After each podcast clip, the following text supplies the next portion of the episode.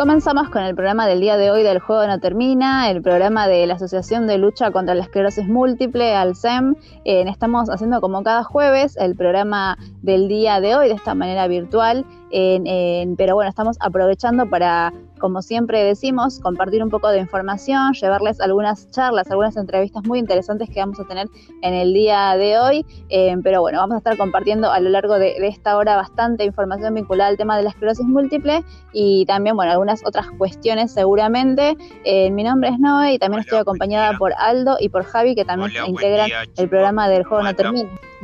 Hola. bueno, otra vez estamos en, aprovechando para, para encontrarnos de esta manera virtual para hacer este programa de radio que ya lo venimos haciendo hace dos años eh, y que ya de a poquito vamos llegando al tramo final porque nos estamos acercando al mes de diciembre eh, y bueno, ya vamos a, culminar con el, con el ciclo de este año, pero bueno, seguramente nos volvamos a encontrar en el 2021. Así que bueno, nada, de a poquito vamos llevando, vamos llevando un poco de, de la información de algunas de las actividades de Alcem y también otras charlas que también van a tener lugar en este mes de diciembre, ahí como para ir cerrando el año y dicho esto, queremos también aprovechar y darles las vías de comunicación, ¿no? Para aquellas personas que quieran conocer un poquito más de, la asociación.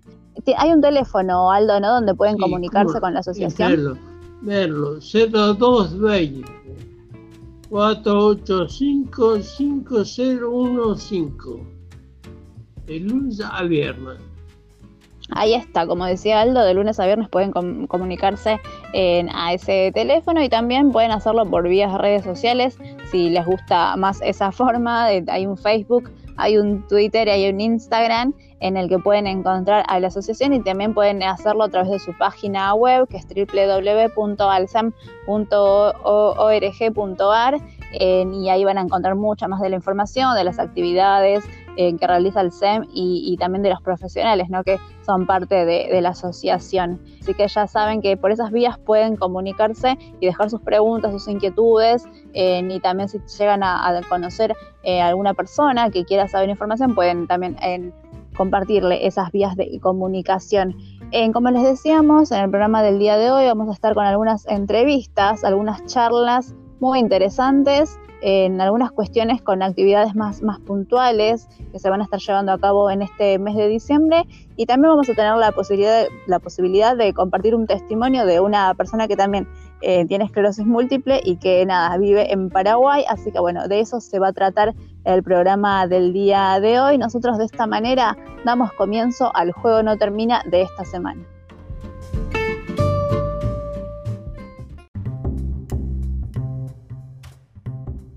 En el programa del día de hoy, del juego no termina, eh, tenemos la posibilidad de contar con el testimonio de, Maggie Leri eh, y viajar de esta manera también a Paraguay, porque ella se encuentra allí, en esa región. Así que bueno, le vamos a dar la bienvenida a Maggie, que se está sumando al programa de hoy del juego no termina. En Maggie, te damos la bienvenida. Acá te escuchamos Javi, Aldo y Noé en el programa de radio. ¿Cómo estás?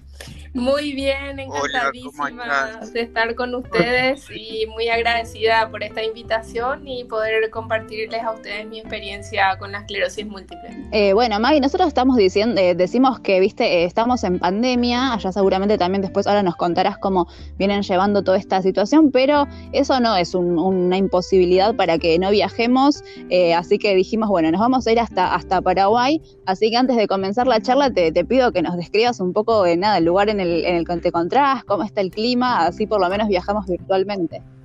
Eh, bueno, yo vivo en Asunción, que es la capital de Paraguay. Yo soy mitad argentina porque mi papá era ah, tucumano, así que tengo, tengo la mitad de mis afectos allá en Argentina. Eh, voy muy seguido a Tucumán, a Buenos Aires. Y bueno, acá en este momento estamos en verano, igual que ustedes.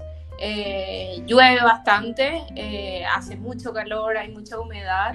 Eh, y bueno, estamos viviendo la pandemia como el resto del mundo. Bueno, Maggie, gracias por ahí hacernos esa descripción y hacernos por lo menos eh, imaginarnos, ¿no? De, estar ahí metidos en, Asunción. Eh, y acá también te digo que estamos con unos climas bastante, bastante veraniegos ya, eh, pero bueno, también agradables y nada, estamos muy contentos de, contar con tu testimonio. bueno, yo ahí en la presentación no describía mucho de, tu actividad, así que nada, te, pido que, nos cuentes un poquito en qué haces, a qué te dedicas. Por ahí nos dijeron que sos deportista. Bueno, eh, yo tengo 47 años, eh, soy mamá de Paloma que tiene 23 y de Eugenia que tiene 20. Eh, tengo esclerosis múltiple diagnosticada desde los 40 años. Em, y utilizo, voy a usar esa palabra, utilizo el deporte como una excusa eh, para, para llevar adelante mi vida, para sentirme mejor, para hacerle frente a la discapacidad que puede traer la enfermedad. Así que tengo mi horario armado en base a lo que es mi trabajo. Yo soy diseñadora gráfica, trabajo en, en la gerencia de marketing de una empresa privada acá en Asunción eh, y reparto mis horarios entre mi trabajo y mis entrenamientos eh, porque tengo un, objetivo que me, me, puse hace ya varios años de poder completar un triatlón y la enfermedad trae, eh, me trae muchas limitaciones por sobre todo en lo que es correr. tengo afectadas las piernas. puedo, puedo caminar, pero no puedo correr. Entonces, eh, hago todos mis entrenamientos en base a eso, en, poder ir recuperando esa capacidad que, que perdí. Eh, porque, porque eso es lo que yo siempre trato de incentivar y de, de mostrarle a la gente que puedes ir recuperando cosas eh, a pesar de que las fuiste perdiendo. qué linda iniciativa que, que, tenés. bueno, Javi y Aldo, no sé si le quieren hacer alguna pregunta a Maggie. Preguntarle con qué está eh, tomando para mí que está haciendo qué remedio está tomando y cómo es allá si eh, existe mucha gente, si se conecta con gente, cómo es el tema. Eh, bueno, e-, ese fue Javi, ¿verdad? Eh, bueno, eh, Javi, realmente a mí lo que me pasó cuando fui diagnosticada en, eh, en, el 2014 fue que yo primero nunca había escuchado la enfermedad, no, no tenía idea que era la esclerosis múltiple. de hecho, cuando el médico me dijo, yo confundí con con, con otra cosa. Eh, y después salí con mil preguntas y no, y no sabía quién tenía esa enfermedad. O sea, me sentía como que yo era la única que tenía eso acá. Y hoy sé, eh, porque ya eh, soy parte de, de, grupos y, de, y, de, y a través de mis redes contacto con muchos pacientes, que no somos pocos, somos, somos muchos pacientes de diferentes edades. Eh, hay, hay casos de adolescentes y hay casos de gente grande. Em, y, bueno, es como que eh, al comienzo de mi enfermedad a mí se me diagnosticó, para responder al punto de la medicación que me decís, eh, a mí se me diagnosticó con esclerosis múltiple primaria progresiva. De hecho, yo viajé a Buenos Aires eh, para consultar eh, con el doctor eh, Halfon y con el doctor Correale para hacer como una doble consulta y, pedir otra opinión respecto a lo que me estaban diciendo en Paraguay, porque yo decía, bueno, en, en Argentina hay muchísimos más casos que en Paraguay, que era lo que me decían los neurólogos de acá y, realmente fue así. Ustedes tienen una población mucho más grande que la nuestra, ¿verdad? Entonces eh, yo me fui a Buenos Aires, chequé diagnóstico, me habían dicho que tenía primaria progresiva y no me dieron medicación. Más que decirme eh, lo que nos, nos dicen a todos los pacientes nuevos, que es no hagas mucho ejercicio, no te canses, mira que esta enfermedad te trae cansancio. Y yo eh, siempre fui muy activa físicamente. Toda mi vida hice ejercicio, andaba andaba en bicicleta, nadaba, corría, entonces eh, realmente la noticia de quédate quieta fue eh, emocionalmente devastadora para mí.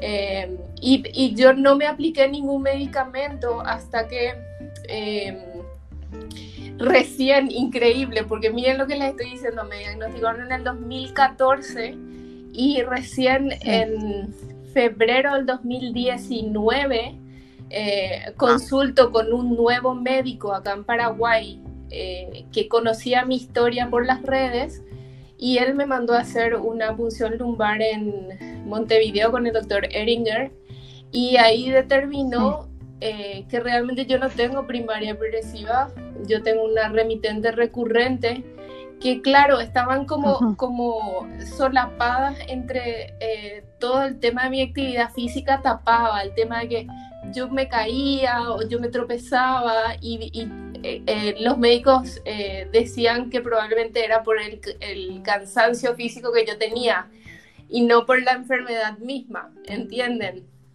Entonces, eh, recién a partir de este nuevo diagnóstico que yo tengo muchos años después de ser inicialmente diagnosticada, que fue en febrero del 2019, eh, logro conseguir mediante un recurso de amparo eh, poder aplicarme una medicación que seguro la conocen que se llama Ocrelizumab eh, y, bueno, me la apliqué en eh, eh, septiembre, octubre del 2019, que fue el año pasado, ¿ok?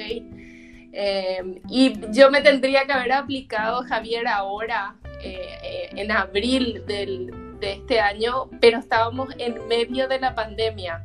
Entonces era así como muy arriesgado eh, volver a aplicarme y ahora después de hacerme todos los chequeos y todo el protocolo que ellos te piden, estoy esperando nada más la fecha para aplicarme mi segunda dosis. Eh, ah, ¿cuánto te aplicas? ¿Una vez cada seis meses? ¿Una vez por mes? Y viste, Javier, que, que se, el, lo que se aplica cada seis meses, pero por todo lo que pasó con la pandemia y con las demoras de los de los plazos, de los análisis, del protocolo de vacunación que hay que hacer para el, OCRE, eh, se me extendió a un año, pero ya me explicaron que, que, bueno, que estoy dentro de los márgenes, así que que no me preocupe por eso. Lo que sí te quiero contar es que yo, aparte de esa medicina tradicional, yo hago mucho lo que es alternativo en el sentido de eh, alimentarme bien, sin trigo, sin leche, sin azúcar, sin procesados, meditar, eh, hacer terapia emocional. Eh, entonces, es como que le ayudo también a mi cuerpo para, para que no dependa solamente de una medicina tradicional, sino poder, poder darle todo el soporte y la contención desde mi lado como, como paciente, ¿entendés? Bien. Ahí está. Aldo también creo que quería preguntar antes. Más que una pregunta, Maggie. Sí. Lo importante no es ganar, lo importante es competir. me encanta, Aldo. Me encanta porque te voy a contar una cosa, Aldo. Vos sabés que yo eh, desde el 2017 eh, en, noviembre del 2019 publiqué mi historia en Facebook en forma totalmente inocente para que se enteren mis amigos de que yo tenía esclerosis múltiple dos años después de ser diagnosticada. A mí me daba mucha vergüenza. Y dos años después de ser diagnosticada, cuento en mi Facebook el día de mi cumpleaños y el posteo se, se hizo viral y me empezaron a escribir de todas partes y, y bueno, me, me convertí como en un referente de lucha contra la esclerosis múltiple. Y, y, bueno, lo que pasó fue que eh, a partir de eso y de que la gente se enteró de que yo quería competir en, en este triatlón eh, y, que, y que estaba entrenando para eso, la gente me empezó a invitar a las carreras de calle que se hacen acá en Asunción, que se hacen generalmente una por semana o cada 15 días. Eh, ahora en la pandemia no tenemos nada en ninguna parte del mundo, pero Acá, eh, acá eh, me imagino que en Buenos Aires también es así, tenemos carreras de calle generalmente los domingos. Entonces, bueno, me empezaron a invitar y Aldo, yo salgo última en todos, en todas las carreras, pero para mí es, es salir primera porque, porque yo sé la, la discapacidad que tengo en las piernas. En muchas de las carreras las hice siempre con bastones, ahora ya, ya no los necesito, eh, gracias a Dios, ya ya puedo sostener sola mi cuerpo. Eh, pero todos esos eh, primeros dos años, por sobre todo, hacía las carreras eh, con bastones. Y así que yo creo firmemente en esa frase que vos decís, ¿verdad? lo importante es estar ahí, competir y, y, por sobre todo lo que yo trato de transmitirle a la gente es que le ponga como un buen espíritu a lo que te pasa, porque ya es suficiente lo que nos está pasando como para que también... Sí aparte, vos tenés una paloma. sí, así es. Mi hija mayor se llama Paloma y bueno, es re deportista también como yo. Y, y nada, me, me emociona mucho porque sigue mis caminos. Mira, mira qué bueno, ¿eh? que se enganche. Igual te digo que hay, hay un par de deportistas en acá, en, en Alcem, que, que, te digo que ya están para, estamos para organizar nuestra propia maratón, ¿eh? porque ahí tenemos en a Cari Bosco, que es de Rosario, que ella también corre maratones. también tiene problemas en los pies, obviamente que los hace caminando, pero también ella participa y a todas las maratones que hay, ella se inscribe. y después también y Fernando Champomier también te iba a decir eso, que, él también, bueno, él ya eh, estaba a un nivel más, más profesional porque él se, se entrenó un montón y, también tenía ganas de hacer un triatlón, eh, que nos comentaba este año que también por el tema de la pandemia medio que, se cayó un poco esa, esa iniciativa, pero igual él seguía entrenando, te digo, así que ya, ya estamos para ir a juntar un par y, hacer ah, nuestra propia maratón. Yo conozco el caso de Fernando y realmente me inspiró bastante también y, y eso, y bueno, tuve el, gusto de conocerle a Susana en, una, en un viaje que hicimos a México, a Veracruz, eh, para, un congreso de Asociación de Pacientes de Esclerosis Múltiple. Y, y, bueno, ahí, ahí fue donde la conocí a, Susana, ¿verdad? Y sé que ustedes le, le, apoyan bastante a Fernando. A Cari no la conozco, pero la, la voy a googlear ahora. Dale, después te, te ponemos ahí en contacto. Javi, ¿querías preguntar algo? Me dio la sensación. Sí, sí, ahora últimamente está eh, entrenando y trabajando a distancia, ¿no? Desde la casa. Eh, Sí, yo estuve eh, trabajando desde casa desde que la, la, cuarentena comenzó con el primer caso acá en Paraguay. Realmente fuimos así, el país modelo porque cuando tuvimos el primer caso entramos en cuarentena, eh, así que tenemos bastante controlado, eh, voy a cruzar los dedos mientras digo esto, pero tenemos como bastante controlado todo. Eh, no tenemos colapsados los, los hospitales ni los médicos, gracias a Dios, como que nos atrincheramos bien a tiempo. Entonces yo, yo me encerré el 11 de marzo cuando comenzó acá la pandemia y volví, eh, pero, pero siempre hice oficinas en forma virtual, eh, pero volví a hacer oficina eh, y de hecho me estoy yendo a la OFI en forma presencial, lo volví a hacer desde octubre. tomo todas las precauciones, acá no sé cómo, cómo se manejan allá en, en Buenos Aires y en, y en, las otras provincias, pero acá te juro que hasta el local más chiquitito de lo que sea, de venta de botones, tiene un lavatorio de manos en la puerta. Eh, eh, acá es súper estricto eso, entonces todos estamos así muy conscientes de lavarnos las manos, de tomar distancia, de usar el tapaboca. Eh, estamos podridos como el resto del mundo, pero bueno, estamos así como muy concientizados. Entonces, eh, yo eh, lo que es la oficina la hice virtual todos estos meses, excepto en octubre que ya comencé a ir en forma presencial. Y los entrenamientos también, primero entré como en un, en, en, un, en un pozo emocional de decir, pucha, de esto no voy a salir caminando. Eh, pero eh, a mí me duran un poco esos pozos porque es como que entro, me, me, lamento, me da rabia, empiezo a putear, ¿verdad?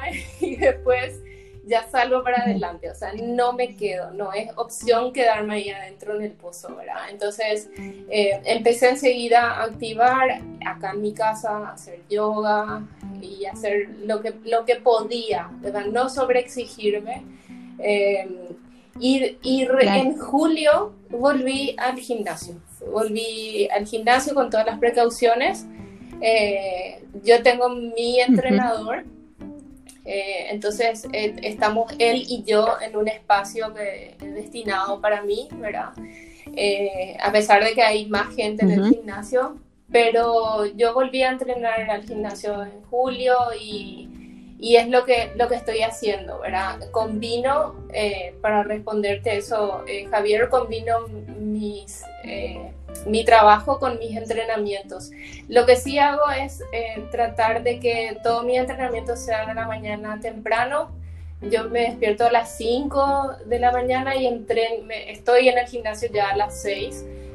Porque después quiero estar tranquila en la, en la office sin tener que salir y, correr de un lado a otro para, para meterme en el tráfico o algo de eso, ¿verdad? Es como que ya cumplo a la mañana temprano mi rutina.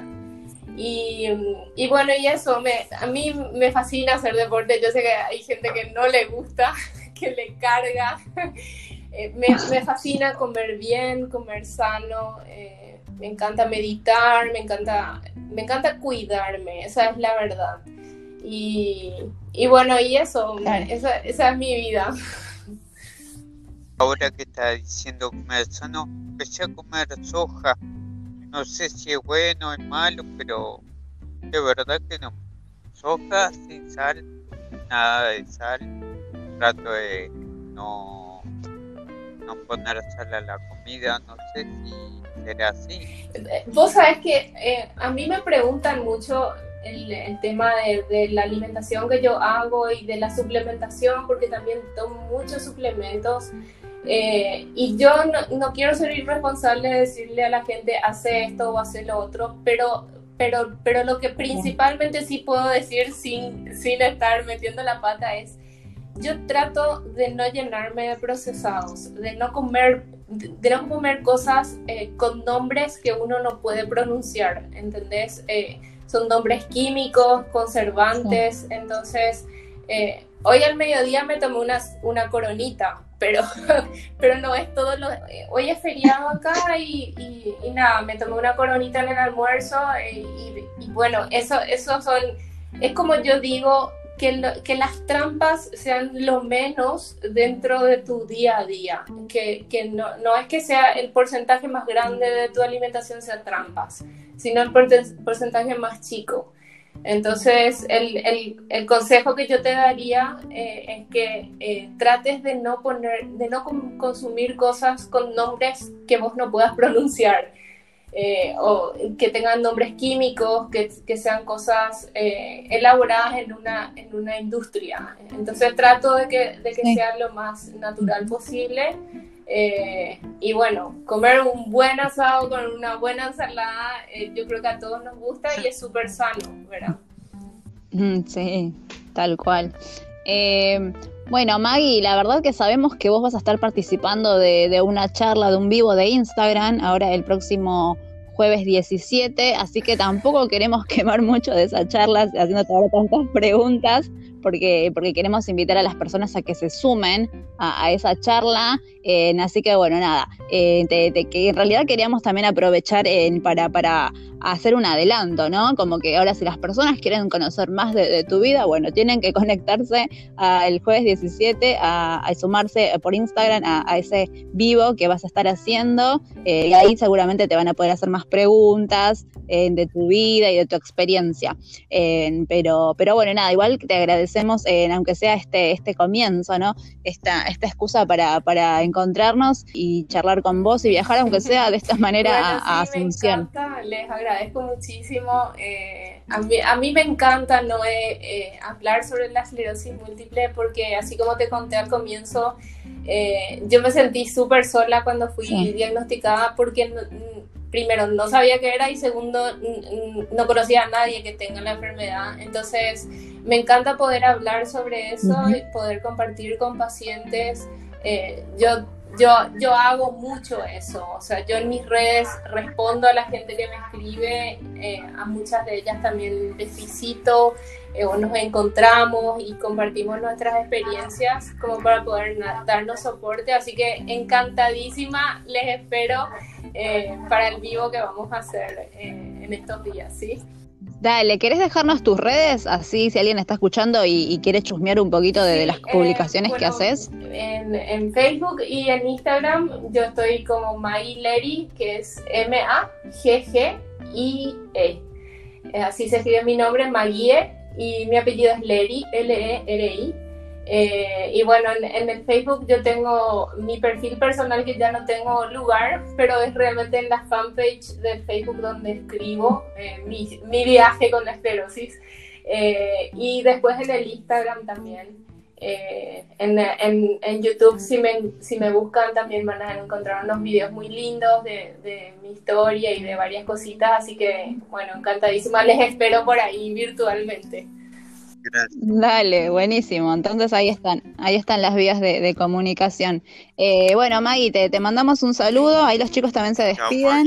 Cuídate, fuerte. Gracias Javier, gracias Javier y Aldo, que tengan un excelente año y bueno, yo tengo entendido que ustedes dos son mis, compañeros de viaje también, es así, no es, ¿verdad? Sí, bueno, sí, un besote Y, y un gran abrazo paraguayo desde acá. Gracias, igualmente, Maggie. Un abrazo grande para vos y buen comienzo de año, como nos decías. Eh, bueno, ahí pasaba Maggie Leri, en ella está en, Asunción del Paraguay y desde allí eh, nos, nos, comentaba un poco de su experiencia con esclerosis múltiple. Eh, y ella también va a estar participando de una charla en vivo el próximo jueves 17 de diciembre, así que agéndenlo, que, que, va a estar buena esa charla. Bueno, nosotros ahora separamos después de haberles dejado esa invitación y seguimos con el programa de hoy de El juego no termina. En el programa del día de hoy del Juego No Termina también tenemos la posibilidad de contar con el testimonio, en este caso, de Mabel Romero. Ella es abogada de Alcem y va a estar dando una charla muy interesante el próximo sábado 12 de diciembre sobre derechos del paciente. Así que bueno, ahí la tenemos conectada a Mabel un poco también para que nos haga una especie de adelanto de lo que va a ser esa actividad. Así que bueno, le damos la bienvenida a Mabel en el día de hoy, así se, sume, eh, se también al programa de, del juego no termina. Eh, bueno, Mabel, ¿cómo estás? Escuchamos acá Javi, eh, Aldo y... ¿Qué tal? ¿Cómo, están? ¿Qué tal? ¿Cómo están chicos? Bien, por suerte acá, este, pensando en Bien, un poco en lo que dijiste de, de los temas que vamos a ver un poquito el sábado, ¿no? Para charlar algunas cosas el sábado y más que nada ver qué es lo que les interesa a los pacientes, ¿no? Saber un poco, este, sobre todo en estos momentos que la situación está bastante difícil. Claro, sí, Mabel, eh, te, quería como preguntar un poquito también por eso, ¿no? Eh, porque me imagino que obviamente la, pandemia nos afectó a todos en un montón de sentidos, pero también en cuanto a las cuestiones más administrativas, digo, más burocráticas de acceso a la salud, me imagino que también eso se vio muy afectado, ¿no? Por esta, por este contexto en realidad, que eh, la parte administrativa es la que más se vio afectada. Tenemos infinidad de reclamos. Eh, porque hay obras sociales que directamente bajaron la persiana, pusieron mails y vos mandás un mail, dos mail, tres mail y no hay contestación del otro lado, querés mandar una carta documento y no tenés respuesta, inclusive tenés este, una medida cautelar porque hiciste un amparo para ver qué pasaba y no tenés dónde notificarlo, no tenés a quién notificarle para que te dé la prestación. Sobre todo esto pasa en las obras sociales que no tienen prestadores propios, eh, porque bueno, eh, las grandes instituciones que tienen un sanatorio, que tienen un policonsultorio, que tienen algún prestador, vos ahí le podés notificar algo aunque ellas no quieran. Pero inclusive hemos visto por televisión un par de veces eh, que es imposible en algunas cuestiones notificar, llegar y que te contesten los mails. Eso ha sido muy, muy difícil en muchísimas obras sociales porque se abocaron demasiado por el momento que estamos pasando al COVID, sobre todo cuando había este, muchas camas este, que se necesitaban y, y todo lo que sería la infraestructura burocrática pasó a todo lo que es gestión urgencia y en la emergencia, lo cual perjudicó un poco a los enfermos crónicos y a las personas que necesitaban atenderse de otra cosa que no fuera COVID. Sí, sí, sí, sí, tal cual. Y, entre estos pedidos o reclamos o, amparos o todos esas, em, esos recursos, ¿no? Eh, ¿Cuáles son los como los reclamos más puntuales? ¿Por qué cuestiones? Eh, no sé, me imagino por el acceso al medicamento, por recorte de, servicios o Mira, en general eh, uno de los más importantes fue el recorte en medicamentos. y ese, ese puntualmente ha sido un problema bastante importante que no pudo, no pudo con rapidez el tema de, la receta electrónica, solucionarlo. Tardamos un poquito, este, se tardó un poco en que la gente, los profesionales y todos se acostumbraran a la receta electrónica. Ahora ya este, todo el mundo llama, pide el medicamento, se hace por mail y ya vos ya tenés una farmacia porque eh, los crónicos recibimos medicamentos de hace varios meses. Ahora ya está un poquito más aceitado pero en el primer momento la medicación fue crucial. Y después eh, se, cerraron muchos, muchos centros de atención. Eh, marzo, abril fue un momento de mucha de mucha duda, de mucha incertidumbre, eh, los profesionales también tenían miedo de atender, eh, hasta que se empezaron a hacer los protocolos, y eso llevó a que mucha gente que tenía que hacer chequeos, chequeos que son periódicos, que son de control y que vos los necesitas, a lo sumo lo podés dilatar un mes, un mes y medio, pero no lo podés dilatar ocho meses. Entonces, eso, es, eso llevó también a una gran preocupación con la gente que necesitaba los chequeos, necesitaba concurrir a algún médico y no podías ir a un sanatorio para una urgencia, porque también ir a un sanatorio eh, donde en ese momento vos vas a compartir espacios con alguien que está quizás un poquito alejado, pero que tiene posibilidades de tener COVID, tampoco era una opción válida. Entonces, eh, la parte de el acceso al profesional fue difícil. Y por el otro lado, también fue difícil para mucha, mucha gente eh, encontrarse con su profesional a través de las vías digitales esto de hablar a través de, un Zoom o una reunión virtual con el profesional, para muchas personas era difícil y resultó muy, muy complicado, a pesar de que hubo algunas instituciones que rápidamente lo implementaron porque ya lo tenían. Pero bueno, eh, a veces este, hay cosas que no se pueden resolver por la vía digital y por el otro lado hay hay costumbres, hay cuestiones culturales que se dan mucho en lo sanitario que este, hace que la persona no pueda llegar a, la medicación o llegar a la prestación en sí misma. Sí, tal cual. Eh, Javi y Aldo, ¿quieren hacerle una pregunta a Mabel? Bueno, Aldo. Hola, Aldo. Hola, doctor. Más que una pregunta es un deseo. En el proyecto la silla de rueda ocupa los lugares de discapacidad. Quiero subir con la de rueda a la plaza y no puedo. El rampetán también ocupada. Me quejé, le dije, no sabía que tu tiene dueño. Ahí, Aldo, si yo no te entendí mal, estabas hablando más del tema de la accesibilidad, ¿no? Que en realidad estoy totalmente de acuerdo con Aldo, porque yo, este, en mi casa hay tres personas con discapacidad este, y, tienen ocupadas los espacios determinados por el Servicio Nacional de Rehabilitación, el ex Servicio Nacional de Rehabilitación o y Agencia de Discapacidad.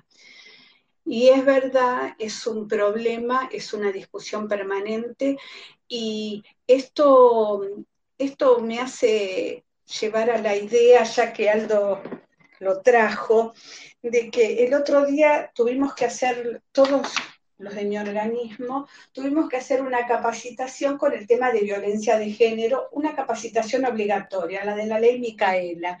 Y una de las primeras cuestiones que, que yo dije, está todo bien, eh, me parece perfecto. Ahora, ¿por qué si tenemos una convención internacional, tenemos una ley desde hace 20 años, todavía nunca hicimos una capacitación obligatoria para toda la, empecemos por los del Estado, como la ley Micaela, para todas las personas que trabajamos en el Estado sobre discapacidad. ¿Sabés qué? Este, justo ahora que dijo Aldo, estas semanas que pasaron que hicimos el curso, me pasé todo el curso diciendo lo mismo. Y la transversalización de la discapacidad, ¿dónde está? Donde eh, em, está difícil, sobre todo este, porque la gente no tiene una cultura, no tiene una, una costumbre eh, y es un minuto y te pongo el auto un segundo y todo, y no se, no se alcanza a comprender. Eh, por eso felicité mucho a la gente del Chaco que sacó ahora una ley donde la capacitación obligatoria para los tres poderes del Estado, el legislativo, el ejecutivo y el judicial, para todos sus empleados, una capacitación obligatoria similar a esta ley Micaela en temas de discapacidad, lo cual lo celebro y ya estoy diciéndole a la gente de la agencia por qué no estamos proyectando nuestra ley para la capacitación obligatoria en discapacidad. Yo creo que el tema de la accesibilidad mejoraría muchísimo, muchísimo, entre otros temas, pero el de la accesibilidad yo lo entiendo porque mi colega, el doctor Néstor Nicolás Liper, que trabaja conmigo en la Superintendencia de Servicios de Salud, está en silla de ruedas y realmente todos los días uno ve cuáles son también las temáticas. Por eso eh, yo creo que eh, tenemos que apuntar, eh, y este 3 de diciembre yo lo dije en varios lados, tenemos que apuntar por una vez a pensar en que hay que hacer una capacitación obligatoria para los tres poderes del Estado. Después podemos seguir, ¿no? Después podemos seguir este, proponiendo otras capacitaciones obligatorias para los medios de comunicación, digo, no sé, me parece. Sí, yo lo emplearía también. Tal cual. Pero sí, la accesibilidad es un tema muy, muy complicado, pero para mí, por una cuestión cultural, por la cabeza que tenemos los porteños, los argentinos, eh, y la falta de capacitación.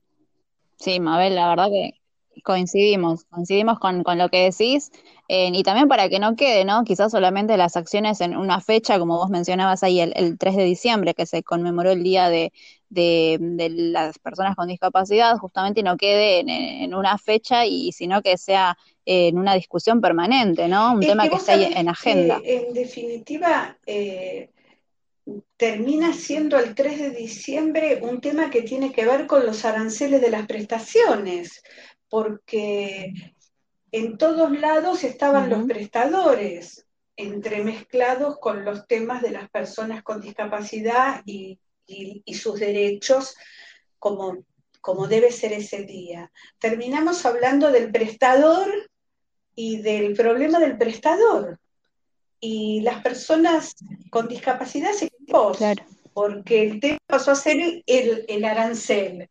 Y entonces eso permite pensar algunas ideas como esta de, decir, che, este, 20 años y no hicimos nunca una capacitación obligatoria para los empleados del Estado, es un tema. Año 2021 están peleando por este acceso a la discapacidad y no es así pero bueno, toda la gente piensa diferente, todo el mundo. Yo me di cuenta que te miran mal, que te miran raro, y voy a decir por qué. Porque o no saben, esto se tiene que dar a hablar y se tiene que dar a conocer. Para mí que no deben saber quién soy yo. Yo creo que el tema de la mirada del otro es un tema muy duro, este, Javier, y y nos pasa mucho. Em, y creo que es el problema de, también lo vuelvo a pensar como eh, la falta de capacitación, la falta de integración, la falta de participación que hay este, en, las, eh, en los grados inferiores de las escuelas, en los jardines y todo, los que más discriminan son los padres. Los chicos no tienen ningún inconveniente en, digamos, estar con el otro, eh, ayudarlo, eh, hacer apoyo al otro, este, y y no, no posarse en la mirada de lo que es diferente. Ahora, con los papás no sucede lo mismo. Los padres, los adultos ya devuelven otra mirada, cuestionan, eh, preguntan y no siempre con un interés este, inclusivo o con un interés de, de empatía y de ponerse en el lugar del otro. Eh, yo creo que esa es la gran deuda que nos deja la escuela, porque ese, ese chico después se va a su casa, después sigue con sus padres, después crece y después se transforma en otro adulto. Y digo, este, ya perdió esa, esa mirada inclusiva este, que tenía cuando estaba cuando era chiquito, cuando estaba en jardín de infantes, cuando estaba en la escuela primaria. Y te digo que hace muchos años que trabajo en discapacidad, cuando no había, cuando no hablábamos de discapacidad, hace más de 30 años, y digo que esa es la gran deuda de la escuela. Es una opinión muy personal, pero creo que el que llega adulto y todavía tiene esa mirada eh, de lo diferente, esa mirada fea que se posiciona en el otro como mirándolo como estar y que a veces realmente, al menos a mí me molesta muchísimo, porque uno no sabe qué le está pasando por la cabeza al otro, pero que es molesto, es molesto. Yo creo que esa es la gran deuda que nos deja la escuela.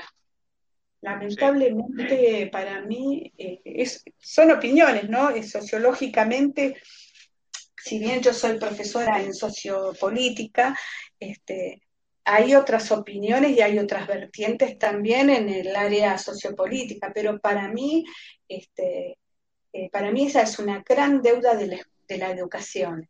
Por eso en otros países ya eh, se están unificando las escuelas.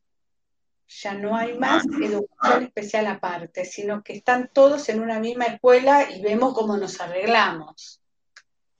Lo cual me parece lindo, es un gran desafío. Bueno, eh, Mabel, vos sabés que acá eh, las escuelas están empezando con el lenguaje de señas. Hay que dar a conocer un poco más, pero sí se está dando un poco como a conocer todo eso. Inclusive ver para incluir un poco. Y como vos decís, eh, la mirada del chico es una cosa, la mirada del grande es otra. Sí, eh, pero yo creo que todo esfuerzo nos está quedando chico. sí, sí, hace falta más, hace falta más y hace falta ir, hace falta que la gente vaya por más, que la persona con discapacidad vaya por más. Sí. Eh, a veces hablamos de inclusión y la inclusión no es tal, es una mera participación o es una mera, un mero estar de la persona con discapacidad, con el niño con discapacidad. Eh, falta, falta trabajar mucho en esto. Sí, tal cual, Mabel, como, como lo mencionas, eh, es así, pero bueno, por lo menos lo importante es que, que, el hacer, ¿no? El hacer constante y que, que eso se multiplique. Bueno, Mabel, ya para ir redondeando, me gustaría que nos invites vos a, esta charla que vas a estar, eh, de la que vas a estar participando este próximo 12 eh, de diciembre. un poquito con con Paula, una genia, como siempre, hablar un poquito de los derechos del paciente, el tema de la asistencia, el trato digno, la confidencialidad, la autonomía de la voluntad, este, que eh, se puso tanto en la picota ahora con el tema de Maradona, este, que del derecho del paciente a que se respete su voluntad, eh, la información, la confidencialidad, de esa información, eh, el consentimiento informado, este, qué es la historia clínica, cómo son todos estos temas burocráticos también, porque en realidad de lo que estamos hablando son más que nada temas burocráticos. Pero bueno, este, la propuesta es empezar a mirar qué pasa desde los derechos y los problemas burocráticos que, nos encontramos y que no conocemos al momento de intentar ejercerlos, ¿no? El acompañamiento de la familia, eh, hasta dónde, si, si me acompaña el médico también, o sea, una serie de, temas este, puntualmente que tienen que ver más con derechos del paciente, con no tanto cobertura, sino con otro tipo de cosas que nos pasan en la realidad cotidiana y que a veces suelen surgir en momentos en los que uno no está preparado, no tiene el plan B y, no tiene el conocimiento de qué es lo que puede hacer con algunas situaciones que se van presentando. Sobre todo hoy en día que eh, los servicios de salud están más abocados a otras cuestiones y no tanto a atender a los enfermos crónicos este, o a las personas con discapacidad que no tienen COVID. Los esperamos a todos, sí, señor, para escuchar un poquito y para que además, siempre digo lo mismo, para que me den ideas, porque en realidad yo aprendo muchísimo de, lo que dice la gente, sí, sí, eh, uno tiene que tener desde el lado del escritorio público que está, uno realmente, si no, te quedas sin el insumo que te da la gente en el día a día. Tal cual, sí, es una retroalimentación, ¿no? De las dos partes. Así que bueno, Mabel, te, agradecemos. Ya saben, aquellas personas que quieran conocer más sobre derechos del paciente tienen que eh, conectarse ¿no? a esa charla en la que va a estar ahí en, participando Mabel Romero este sábado 12 de diciembre, también ahí de manera virtual por la aplicación Zoom. Eh, ni nada, como siempre decimos, para, para, conocer un poquito más hay que chusmear ahí en las redes sociales que va a estar toda la, información más precisa. Eh, bueno, Mabel, te agradecemos por tu tiempo, por haberte sumado al juego No Termina y por habernos compartido también ahí tus, reflexiones. para mí además me honran que me, que me pregunten y que quieran saber algo de lo que yo pienso. Para mí, este, realmente me siento muy orgullosa y muy honrada de que Alcem este, convoque y cuando convoque me convoque a mí también. Y gracias a ustedes por, haber, por haberme hecho esta nota. Dale, bueno, te mandamos un abrazo, Mabel, que sigas bien. bueno, y ahí, y ahí dejamos la, invitación a todas las personas para que se sumen a esta charla eh, sobre derechos del paciente. Eh, nosotros estuvimos hablando con Mabel Romero, abogada de Alcem, eh, que, nos comentaba un poquito de, hay algunas cuestiones ¿no? vinculadas puntualmente del acceso a la salud así que bueno, nada, ahí pasaba la charla, nosotros separamos y ya vamos finalizando el programa del día de hoy. De un abrazo, Noé. Buenísimo.